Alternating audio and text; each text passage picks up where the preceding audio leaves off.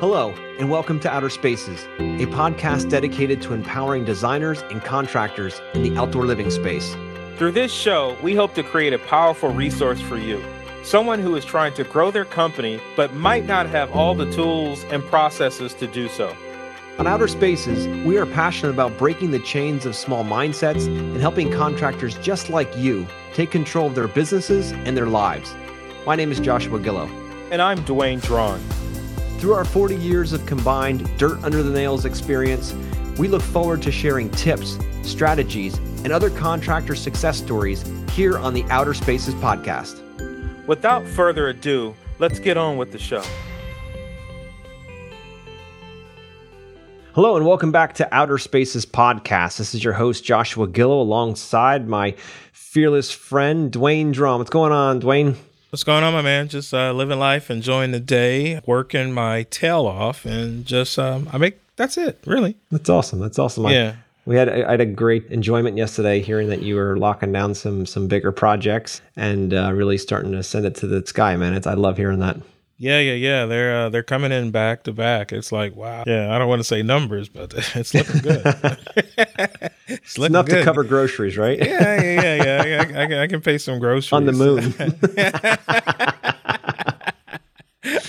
I can pay some groceries. You said, yeah, on the moon. yeah, on the moon, you can get yeah. all your groceries for sure. Yeah. And probably get some get change, it, right? Yeah, I'll get it delivered too. You know, you know, I won't even have to go to the grocery store. I'll, I'll go to the moon just to have the groceries delivered. You know, I love it. I love it. that's a good. That's a good one.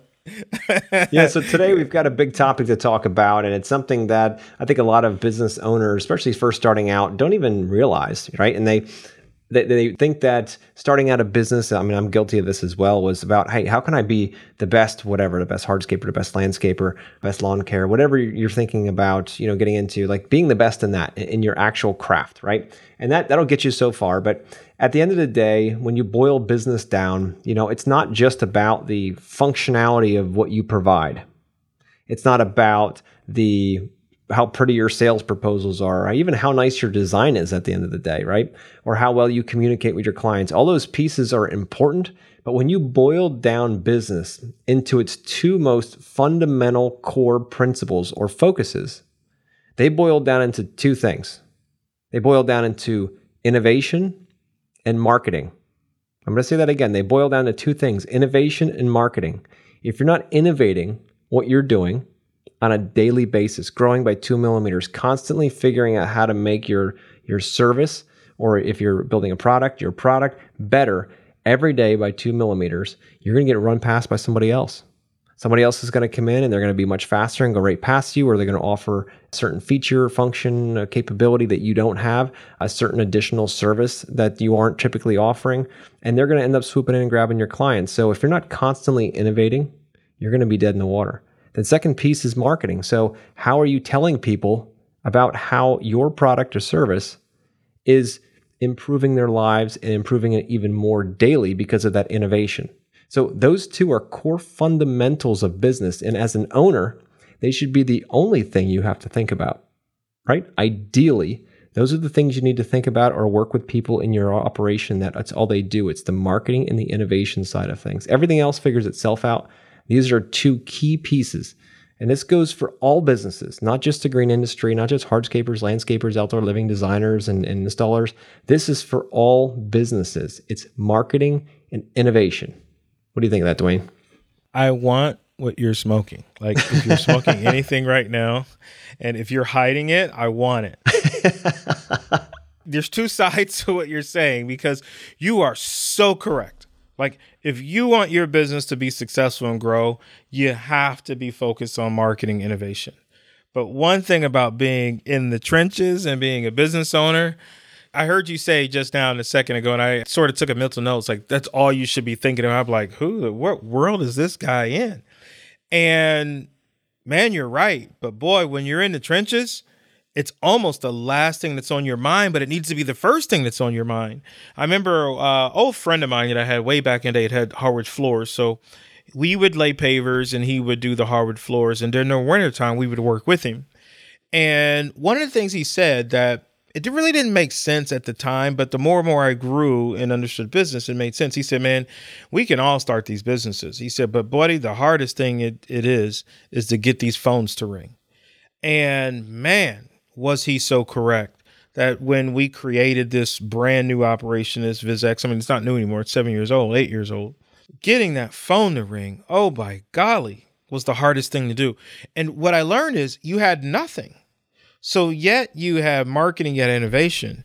You can't even operate the company or innovate anything if you don't have any marketing, any clients doing business with you.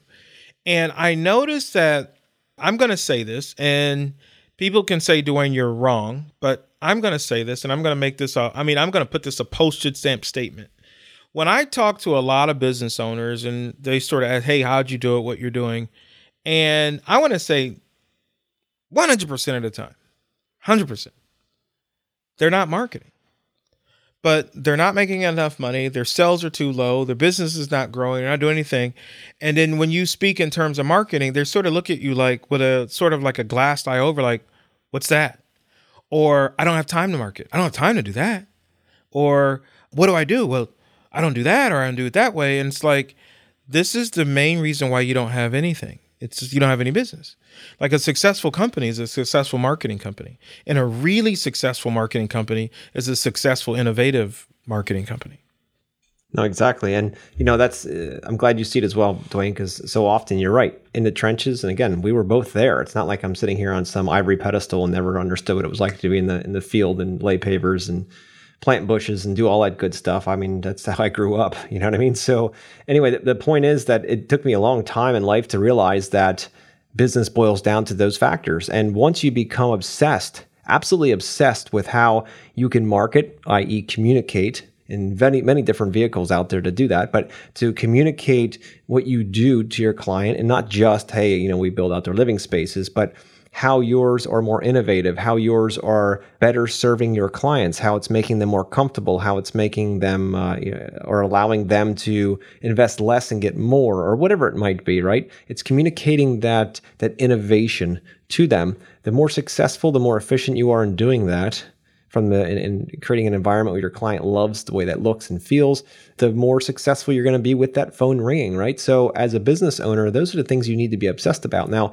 I know most of the time is spent trying to keep crews running and keep trucks running and trying to get the logistics of materials back and forth to job sites and all of that. But imagine if you peeled that responsibility off yourself and you hired somebody that would handle that for you, that day to day, the stuff that really bogs you down where you don't have time and you're constantly making excuses for the fact that you don't have time for the marketing innovation. And then what oftentimes happens, and I've been guilty of this as well, is you'll get a you know get the opportunity finally to sit down and market and you won't know what to do. Should i just spend money on facebook? Should i just you know throw something out there? And then you do. You do a campaign or you put $500 or 1000 bucks into this thing and, and you don't see any results right away. And then you're discouraged and you're like oh, i just wasted $10000 this year on marketing. Didn't go anywhere it's craziness, absolutely. And I've been guilty of this over the years as well, where if you think about it and you hire somebody who all they do is that kind of marketing, right? And, and that's that's their the thing they do, and find somebody that you trust and get them in place to do those kinds of things. Now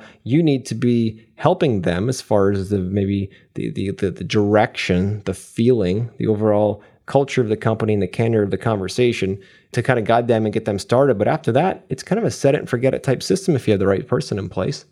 And once you have that up and running, then it's a matter of now focusing on the innovative side. And then once you have the innovation and you're like, okay, well, outdoor living spaces, how innovative could we possibly be? Well, for instance, we could say, I know our clients, I've been watching them, and they like to have their smartphones with them outside and connect to their, you know, their, their AV systems so they can go through Sonos or Bose and be able to play all their favorite music and zone it out in different areas and all that kind of stuff. And they do all that from their phone. So we got to make sure we have a, a, really robust Wi-Fi system outside to make sure they can be all the way at the back corner of the property and still have plenty of juice to be able to do that and show off to their friends how cool their backyard is.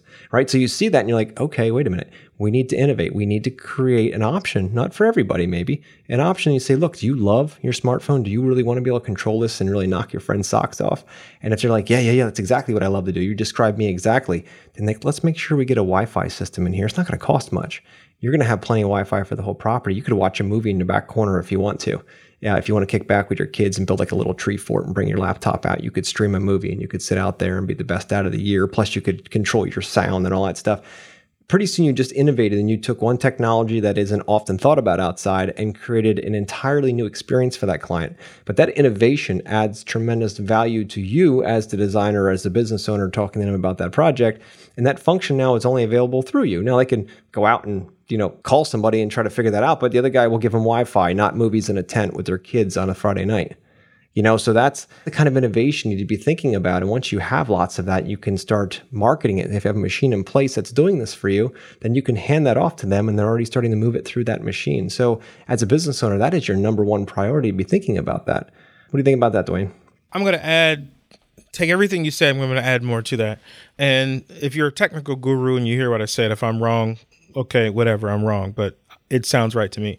Okay, do you know the difference between a turbocharger and a supercharger? Enlighten me.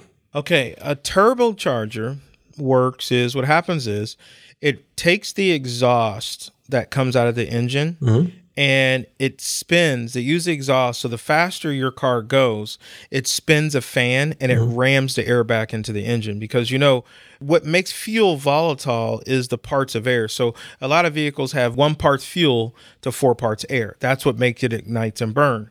And so you can only get so much air in the chamber at one time to make it burn, and it gives obviously gives the throw rods more power and it makes the engine run stronger. So a turbocharge, what it does is it rams more air into the engine. So now it gets six parts air, seven parts air to one part fuel, which just makes that fuel really ignite. But the thing about a turbocharger is you have to go fast in order to get it to spin. That's why you hear like some semis as they get like up to you mean 55 mile per hour, you start hearing them whistle because that's their turbocharger kicking in. But it doesn't happen until they start moving. Well, supercharger is it's already it's electronic. So don't matter when it happens, you hit the gas pedal, this electronic motor spins it out and it just rams air in the engine. And the reason why I brought that scenario up is because that's how marketing and innovation works. So what happens is in the beginning, you don't really have much momentum, you don't have anything but you're marketing, marketing, marketing, and you really don't have a shot for any innovation at all because you don't even really know what you're doing. You're just like, I just gotta get the phone ring, people call. But as you get this animal moving and operating, you got to keep the marketing going and you can shove that over to hey you've watched what i'm doing i like this you do such a great job and you get them going but then you switch out and you start innovating and that's where i think the supercharger kicks in because once you start with the innovating now you don't have to worry about no matter what speed you're going now that supercharger is always spinning it's already plugging in and then you become that one and yeah. that's what I love about where we are now. Absolutely. We finally made it to be that one. Like we're that transformational company and not transitional. And even our marketing is starting to show the transformational company. We don't even really say, "Hey, buy from us. We do this, we do that." We just tell the story about what we did for the last client or or what we think about doing for this client, and our phone calls just ring off the hook because now we're transforming lives, and that's what that innovative side is. Yeah, exactly. You come up with a different way and a different conversation, a way to communicate your message to people, and it's different, and that's the cool part about it. And people look forward to that within what you're doing, and you know, and it's really really cool. What what I found is during this crazy time when everybody is, it's a boom time, right? Everybody's got a lot of work, phones are ringing. Even if you're a first year out here or startup, you know, you're probably pretty busy. And that's a really cool thing. I really admire that, that we can get out there and more people can get into this industry and enjoy it. But, you know, at the end of the day, what happens is when things are good and the phone's ringing, people turn their marketing off. They're like, that's an expense I don't need. I don't need the phone to ring anymore. I can barely handle what I got now. But what they don't think about is the fact that you're going to be losing market share because when you aren't marketing, nobody knows you exist. It's that simple. So, if anything, I learned this a long time ago. A lot of very old, dead, smart people told me this, right? Uh, books and things like that. They talked about, you know, when the house is, when the building is burning and everybody's running out of it, you need to run in. I think Warren Buffett said that.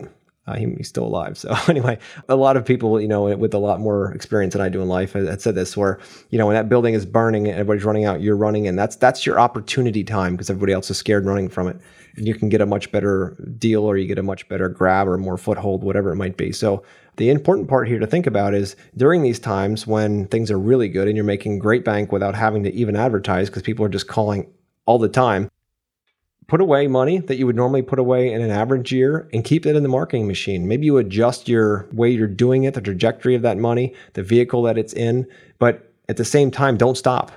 Right now, turn it up because now it's time where you can start building market share. Now it's time you can start building awareness. People are really interested in outdoor living, so you can gain a lot of followers, a lot of eyeballs, a lot of all of this stuff. And if you turn the machine off and, and then you wait till you need work, and then you turn it back on again, and the next thing you know, you're like, wait a minute here, it's only crickets. I don't uh, I don't know what the hell's going on here. I need work now. It can't work that way with a bigger marketing machine. It's really great just to leave it running, and then you can be more specific and more selective in your lead selection when you're looking through the leads that are coming in. Like, look, I only want certain types of leads that I'm willing to go into, and other ones I'm really not that interested in. So keep that in mind as you're going. Keep that marketing machine always running, and when that's disconnected and someone else is doing it for you, then it's a lot easier just set it and forget it and work with them monthly on meetings and things like that in order to make sure everybody's in the right angle and going the right direction. But that's that's an important part of this to keep it moving. Yeah. I listened to you ever heard of Grant Cardone? Sure. I listened to Grant before I think he knew he was Grant. You know, like, it sounds funny, but it's uh it's some real talk. Like it was really I'm saying about 20 years ago, before Grant Cardone was really a name, a household name. He was a car sales guru. Mm-hmm. And he made some videos, and I don't know if he made the videos because he was really good and he made it great at car sales, or he just made videos because he said, well, maybe I can make some money teaching people how to sell cars. So that's probably where he made his money. Probably didn't make it selling cars, probably made it teaching people how to sell cars. But I was the guy who listened to his CDs and I was like really getting some nuggets and I became a really good salesman from that. And one of the things that he said is, and it never forgot this, and this is why my June and July's were always profitable. Like a lot of my friends, they in the landscape industry, their June and July was always scary for them because they would stop marketing. They would market in the spring, get a ton of business, and stop and quit. And our June and July and August was always booming. Vacation time, we were always still booming because Grant would say, when you needed to market, it's already too late. And I just never forgotten that. Like, if you need to market, you're already in trouble and you're it's you're already falling back behind the power curve. So you have to always keep something floating out there. Even if you back down, you still got to keep something. You got to keep some rev- relevance. You still have to stay out there and keep your your name in, in people's faces. That absolutely, one hundred percent. And you know, it, it, often marketing feels like you're wasting your money. Especially, I like to think of it this way. I, when I first started out, and I hired a marketing agency and spent a lot of money for that, and I was like, you know what, thousands of dollars into this, and they created all these cool things which I loved, loved to look at, it helped with my ego, but it wasn't making the phones ringing, right? It wasn't, it wasn't turning sales. It wasn't this kind of thing for the first months and months, right? And then I get discouraged after six, eight, ten months of this thousand dollars, two thousand dollars, five thousand a month, whatever the hell the number was, didn't matter. Uh, and I'm like, man, it's just not, it's, nothing's happening yet. Nothing's happening. And then I shut it off and I'm like, it's done. It's just a waste. You know, marketing is a waste of money. That's what I, I got stuck on. I'm like, marketing is a waste of money. It's better. Word of mouth is always better. That's just what it's going to be. I'm going to focus on getting more word of mouth work and I'm not going to spend any more money on marketing. That was it. That was my mindset. I was like, done. But then I realized years later that I was a complete freaking idiot because that's not the case. The problem is that marketing is not something you just turn on and it like water comes out of a faucet. That's not how it works. You got to prime that pump first.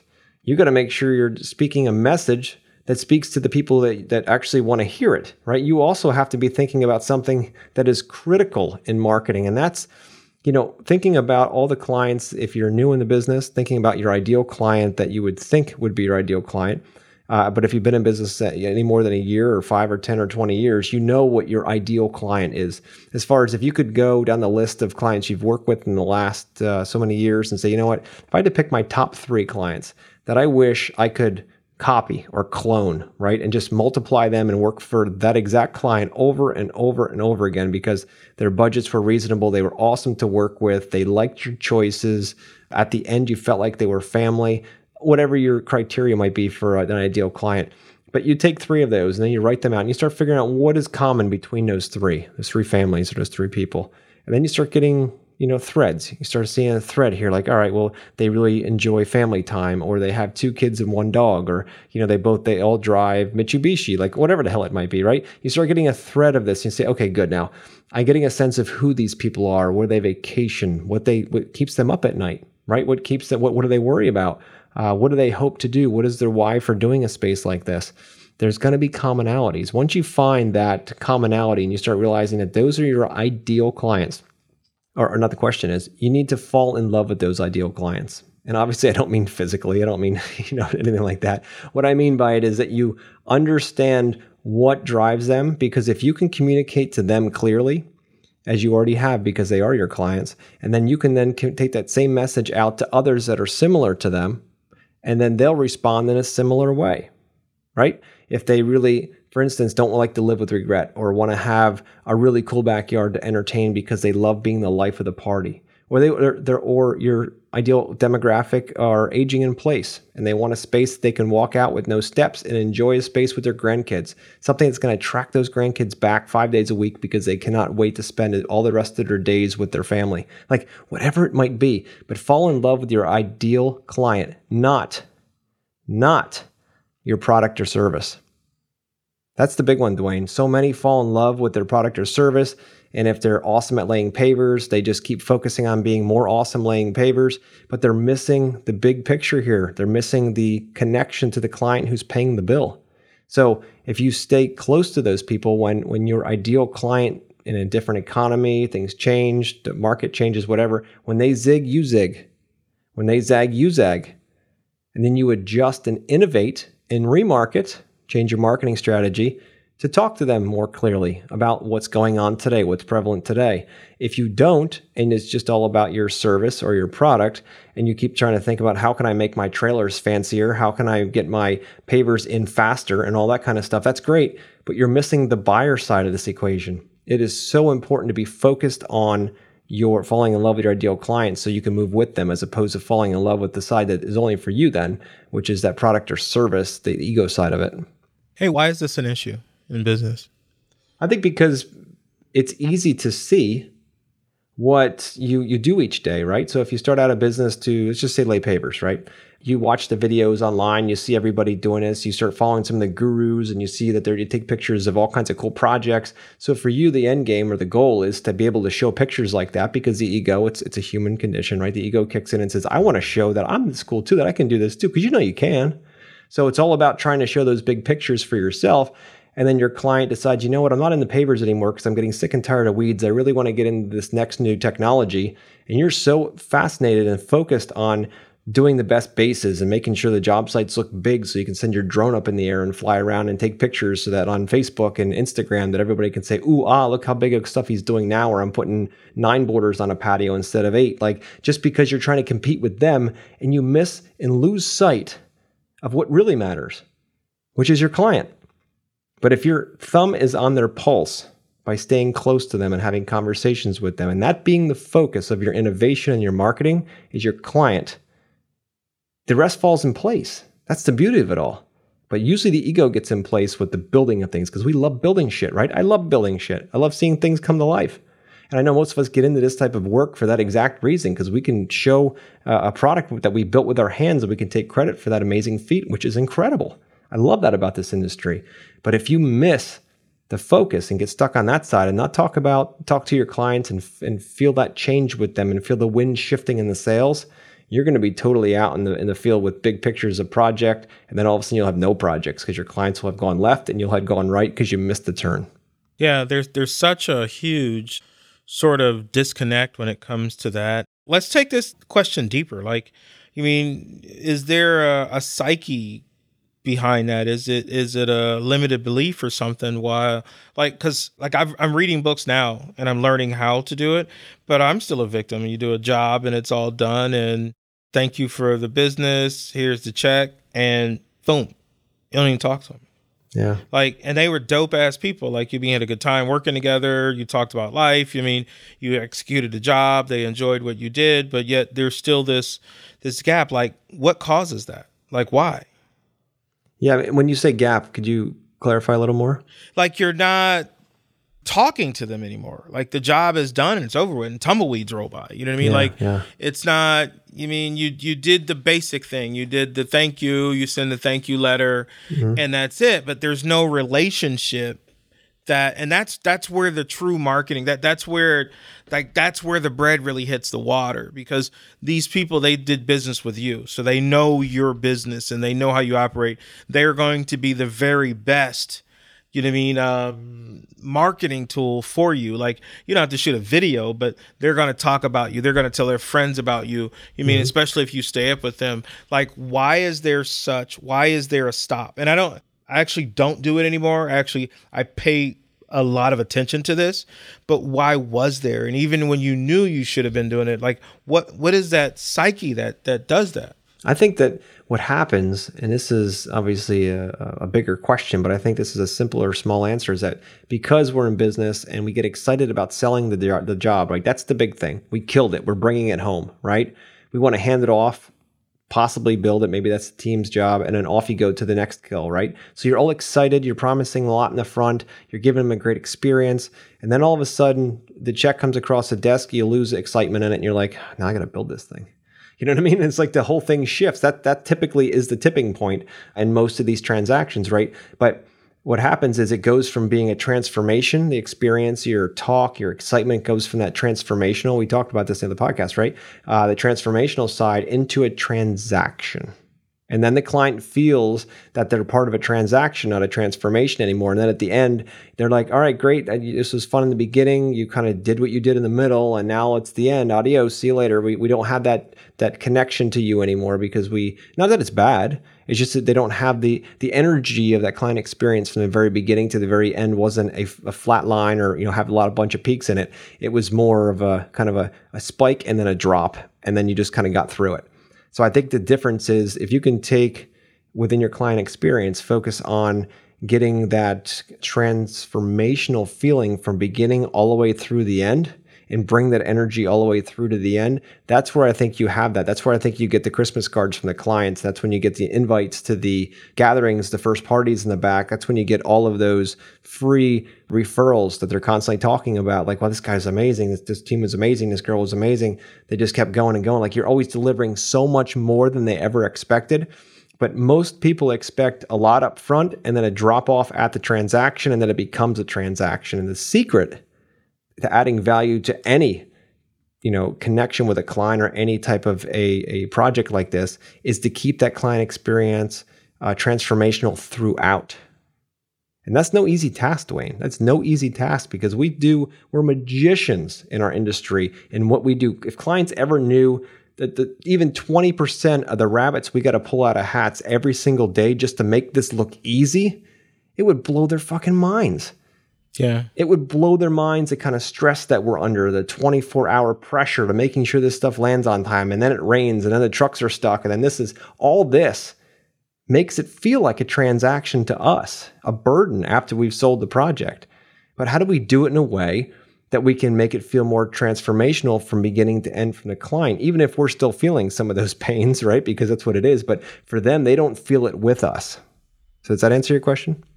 Yes sort of kind of but it actually it answers the broad spectrum of mm-hmm. what creates even the whole operation. So it does answer the question but it's a total broad spectrum because as you're growing you're sort of moving into an unknown. You mean of of a business or a career.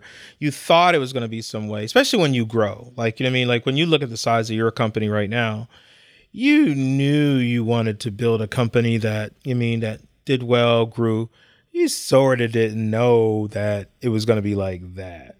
you know what I mean? And then, then you get it there. You're like, holy shit. Like, I don't even have enough time in the day. Like, mm-hmm. like just, you know, like we were even like for our podcast meetings that we have, you and I, we, we set up a few minutes before you mean to have this meeting we can talk about what we're going to talk about? And then you know i mean? We're like okay let's do it today. And I, I have to call you up like bro i'm going to barely slide in. Like you mean? When this thing's starting the, the moment you hit the thing to come on that's when i'm going to be sitting down to slide in. And oh by the way i looked at nothing that you sent me today. you know what I mean? And if I did, if I had the courtesy to do it, it would have been illegal because I was going back from one meeting to the next meeting and I'm in a meeting and I'm looking and I'm getting this stuff. So I think what happens is you st- I think the whole world of what create kicks in, but the demand of the client, the um, the staff, the suppliers, the demand is still there, and they think you're so like everybody thinks you're supposed to be a certain way. They're not even here yet. They're not. They haven't made it to the level of business that you're in, and they just think that oh well, the other company does or this company does, and you are supposed to be. And I, I just I remember telling a, um, a client this year, and I said, "This is not an excuse, but I need you to bear with me." I said I we've got so much business coming in that I don't even know if I'm going left or right. And I said the problem that I have with this is I've never been here before. And as I was saying it, it's really when it the words that I spoke really sort of hit me because I was being so authentic. I've never been here before. I've never had this many clients come in. I've never had this many crews out there working. I've I've never well, I'm not going to say I've not managed this type of money, but it's a different type of money, a different type of thing that I'm managing. But I've never done this before. And so now I'm trying to figure out how to do it and still keep that same soft touch that I've always had with my clients and build that operation that's there. Yeah. So there's a lot to that. I, I I think the more you move on is the more you will you you do you mean contact your past clients and I think it, it, it depends on what type of project it is and and how you got through it. I, I think maybe in our industry how we we contact them. What I do can say though is when I was the paper patio company, I always felt like we weren't getting paid enough so we would just do a patio, do a wall, do a step. So if a client was calling us up, something was falling apart. And we were like, man, I got to deal with that. Now, because we've changed those practices and we don't really care what it costs, if you don't want to pay for that type of quality, we just won't do it. But now we have that type of quality where stuff doesn't move or fall apart. And we had an issue. We had an issue with the pergola embarrassing as it could be, we tore it down and rebuilt it. We had an issue with a water feature. Man, I got, I got a water feature that it giving us hell from two and a half years, and we're still fixing this water feature. And the client one minute is nice to us, one minute he's mad to us, the next minute he's like, "Get this shit out of here," or or give me my money back, and we're still working to get it done. And the problem is, is it's not our problem. It's the water feature manufacturers and the materials that we bought, but it's already built in there. And yeah. so now it's like either we take it all out and and go out of our pocket to fix something that they sold us. You mean, but it's just that reoccurring conversation you're having with the client. You mean building that repertoire of conversation is what you have to build. And and that's to me, Joshua, that's where the marketing moves to the innovation. And and it's marketing and innovation because you're keeping this conversation going. Like you and I don't have to market at all, but I think we do just to show the world. I, I think you. I think I'm to the point where I'm. I'm not. I don't have a ton of business. Where you mean I have enough business to manage the people. I guess the best way to say it is I don't want to sound like I'm. I got a ton of shit, but I have a lot of business that for the amount of people that I have on staff. Mm-hmm. If that makes any sense, you mean? Sure. You mean as I grow and we need more business and more revenue, we would have to do more marketing, more things. But the amount of staff and the amount of people that I have in place, I have a lot of business. So I feel like now I'm marketing sort of like a McDonald's. Like you know what I mean? The calls are coming in and McDonald's doesn't need to put one commercial out, but they're putting commercial out to let you know we run, we still run this shit. You know what I mean? Like we still got these burgers and we still got these fries. Come over here and get some of these junks. You know what I mean? And they still here, even though you don't have to look at the menu. You know what you want, but we still got these junks in here and come get these fries. Thought I'd drop some slang on you on that one too. I saw that. that was nice. A little, I'm I may have to get learning. the definition of junks here pretty soon but you're right. I mean, think about it, Dwayne. The same concept. Think about think about McDonald's. You know, do they need to advertise?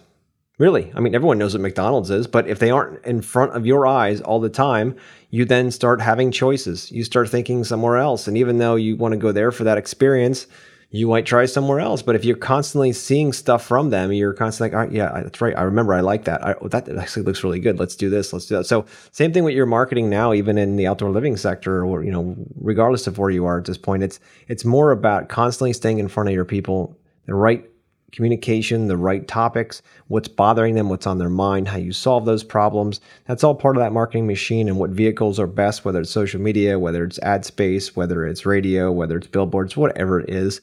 It doesn't really matter. It's more about making sure you keep in front of your ideal client. You have to know if they travel a lot. You have to know if they they work from home constantly. How do you get in front of them? You know, social media has been the great equalizer that way because uh, 99% of the of people with cell phones are on social media of some sort. Which one are they on? Do they like so do they like Instagram more? Do they like Facebook more? And a way you can find out is when if you're on those platforms is to look up those people, your clients, and see if you can find them on there. Are they there? And if they are, how engaging are they? Are they on there all the time? Like they're always commenting on things or not? And when you do that, you get a better sense of what platform that they use more. And you can even ask them too, just in conversation. You know, do you what do you guys normally prefer? You know, Facebook or Instagram? And and they uh, they might say, oh, we love Instagram. You know, Facebook is something I go on to talk to my friends once in a while, but Instagram is really where I go for design inspiration and this kind of thing, since it's kind of built more for that, right, with pictures. So it's a matter of thinking about where they are because if you have all the right things to say, you have tons of money behind it, but you end up putting it in the wrong boat and shipping it out, you think it's going to end up on the right island? It's not going to. It's not going to. It's going to end up in the wrong one. I was actually going to jump in on that. I, am man, that's perfect segue. I think it's one of the biggest problems that a lot of marketing has right now too is is that there are there is money behind the engine. So when the marketing or the marketer or the company says, "Hey, we can do this marketing for you," what's going on? And the worst thing that you can have going for you is not really know what your story is and what your marketing is, and then just like you say, you pump ten thousand dollars in this and nothing happens. Yeah, I think that's one of the biggest problems you can have is having too much money right off the rip into this. Like you sort of like when you're, I, I don't say it's the best thing in the world to be is broke because I remember those days and how much it sucked, but there's somewhat of an in between when you're watching those ends. Um, and that's another little slang ends. You're watching those ends and you're like, I got to do something that's the most effective. And what's the most effective? You know what I mean? I'm gonna drop this over here. I'm gonna put this over here which is going to give that most effective. So that that's a dope, you mean little innuendo that you mean that you brought up. Like you got to know where to put it. You just can't give somebody some money, and that's one of the yeah. biggest mistakes that's made. I see that, and they say, "Oh, marketing sucks." I used to say the same thing. Marketing sucks. It's a big waste of money. Social media, big waste of money. I put all this money into it, put a thousand bucks a month on ad spend, and nothing happened and you're like, oh god, that means I if, if I have to do it for 12 months, that's 12,000. I don't have 12,000 dollars. I was hoping a thousand or two would get me through, and then come spring, you get all these calls. This is great, and then it goes back down, and you cut the ad spend, and now you're back to nothing again because nobody knows who you are or what you're doing. So, you know, one of the big things that helped us a lot uh, years ago was I read a book called uh, StoryBrand by Donald Miller, and he talks about creating a story around your brand, and when you do uh, and you get that nailed down and get your brand script nailed down. It's a process you can go through with those guys. And what will happen is you'll now ha- have a, a, a, story that you can communicate to your to your ideal client, right? Assuming that you understand who they are and what they need. You have that story now. When you hand your story off to a marketing agency, they then can be like, okay, I get exactly what they're trying to talk to people about. So all of your different assets that they're going to create for you, whether it's you know a, a, video like you'll create, or they'll create some kind of digital picture, or or whatever it might be, right? That it is all tied back into that conversation you had on that brand script or your story for your company, so that you don't have to every single time go out and say, okay, guys, this week we're going to talk about this, and pretty soon you're directing your man your your marketing director, you're you're managing them and I'm like, then you're you're doing an additional job which you're not supposed to have to do. But if everybody knows the story, just like if you picked up a book and you read the book and you said, "All right, well, that's a great book," everybody can talk about the story that's in that book because the story's in a book, right? It, it's beginning to end. You can read it. It's it's the same story for everyone who reads it, right? So there might be different interpretations here and there, but the reality is the core story is always the same create a story for your business. Then that marketing agency opens the book, they read it, they look through, and it's like, great, I know exactly how we're going to create assets for your business because it comes from a story which came from your heart. You're good to go, right? There's not a whole lot of thinking that has to be put into that every single month where you got to come up with all these different titles and thoughts, and because that takes a lot of time. But if you have a, good agency, they're going to be able to, or a good person, whatever that looks like, uh, they're going to be able to do a lot of that for you, which helps keep your time focused in the innovation side, which is where you need to be, right? Uh, that's creating content if you're on job sites or you're shooting stuff or you're explaining why you're doing it a certain way or you're showing your detail or you're showing your different videos that you're making or explanations or just night shots like a million different ways you can do it to make yourself look different uh, or even your drone shots and all those kinds of things. So you know it, it's focusing on you could be very innovative with your marketing and to my point there you can have a lot of fun with that and differentiate yourself but marketing and innovation guys is the number one th- number the two things you need to be focusing on in your business. And even if you're overwhelmed with everything going on in the field and trying to manage your company you need to step back and think about what are you doing to market and innovate so that you can stay ahead of the curve and constantly become keep fresh ideas coming to the table and keep it fun too right dwayne? If you keep doing the same thing over and over and over and over and over the drudgery alone will kill you right? But if you are constantly innovating and changing it's fun it's different you're growing it's it's what I look forward to. I love that part of business, and that that translates to all businesses. That's not just this outdoor living stuff. You ever you ever heard the saying about the guy who the conveyor belts breaks down like at Amazon and the whole system shuts down, and the guy shows up and they hire him and he's there for like ten minutes and he looks at it and he takes like a hammer and he taps twice on one machine and the whole system turns on. You ever heard a story like that? Like those little stories. So, I mean, basically that's the story. Then he sends the company a bill, and the bill's like a hundred thousand dollars. And like, man, you only been there for like ten minutes, and nine hundred and ninety nine thousand dollars was for uh, okay, was it say a dollar for the tap? Okay, I charged you a dollar to tap it, but the other bill for nine hundred and ninety nine thousand dollars, I mean, that is for knowing where to tap. Yep. And I believe that's who we have to become to grow our businesses because the marketing and innovation is basically what your business is. And so hiring and bringing these people in like you're saying, they have to understand the why and the flow of who we are. Like anytime the business is not making money, you got to where's my why at? You mean and, and that's that's whenever I feel like I'm spinning out what's up my why? Am I on my why? Am I am I in my why? And why? Another question is that so like why is that something that's like mystery in the beginning? Like the why, like, man, you got to define your why to the bit. I mean, when I first heard it, like, what the fuck is a why? Yeah. Like, why did I heard anything about that? But man, when you define that why, whoa, you got to watch out. You know, That's right. Most wise, most business owners wise is because I got to pay the bills. I want to make some money. I don't have a job now. I just quit. This is all in, baby. I burned the boats. We're ready to roll. My why is because tomorrow I don't have an option. This is what it is. And that's, we go into business that way, but oftentimes it sticks with you and it sticks with you throughout. And then you get stuck on a plateau because that only take you so far when only you are doing it. And your why is just to make enough money to, uh, to pay all the bills and yourself.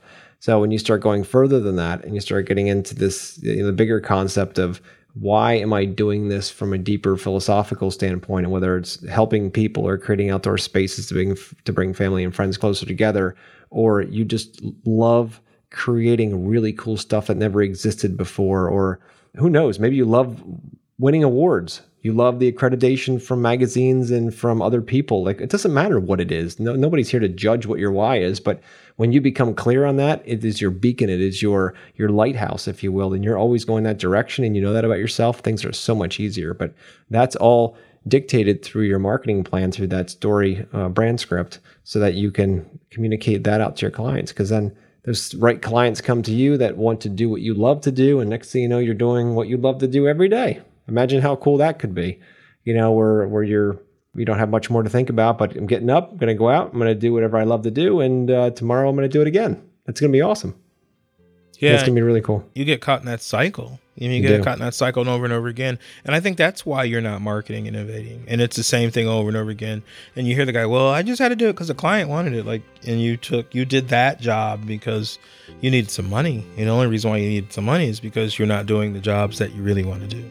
Yeah, that all comes from the because you're not innovating, you're not marketing that innovation and and all of that. So you know, here we're going to wrap up. You know, the, the one thing I can say as far as the something to think about with your business is since we know that it's marketing and innovation, it's all business boils down to, is become obsessed, absolutely obsessed with marketing and innovation, and just sit back and watch how incredibly far your business will take you.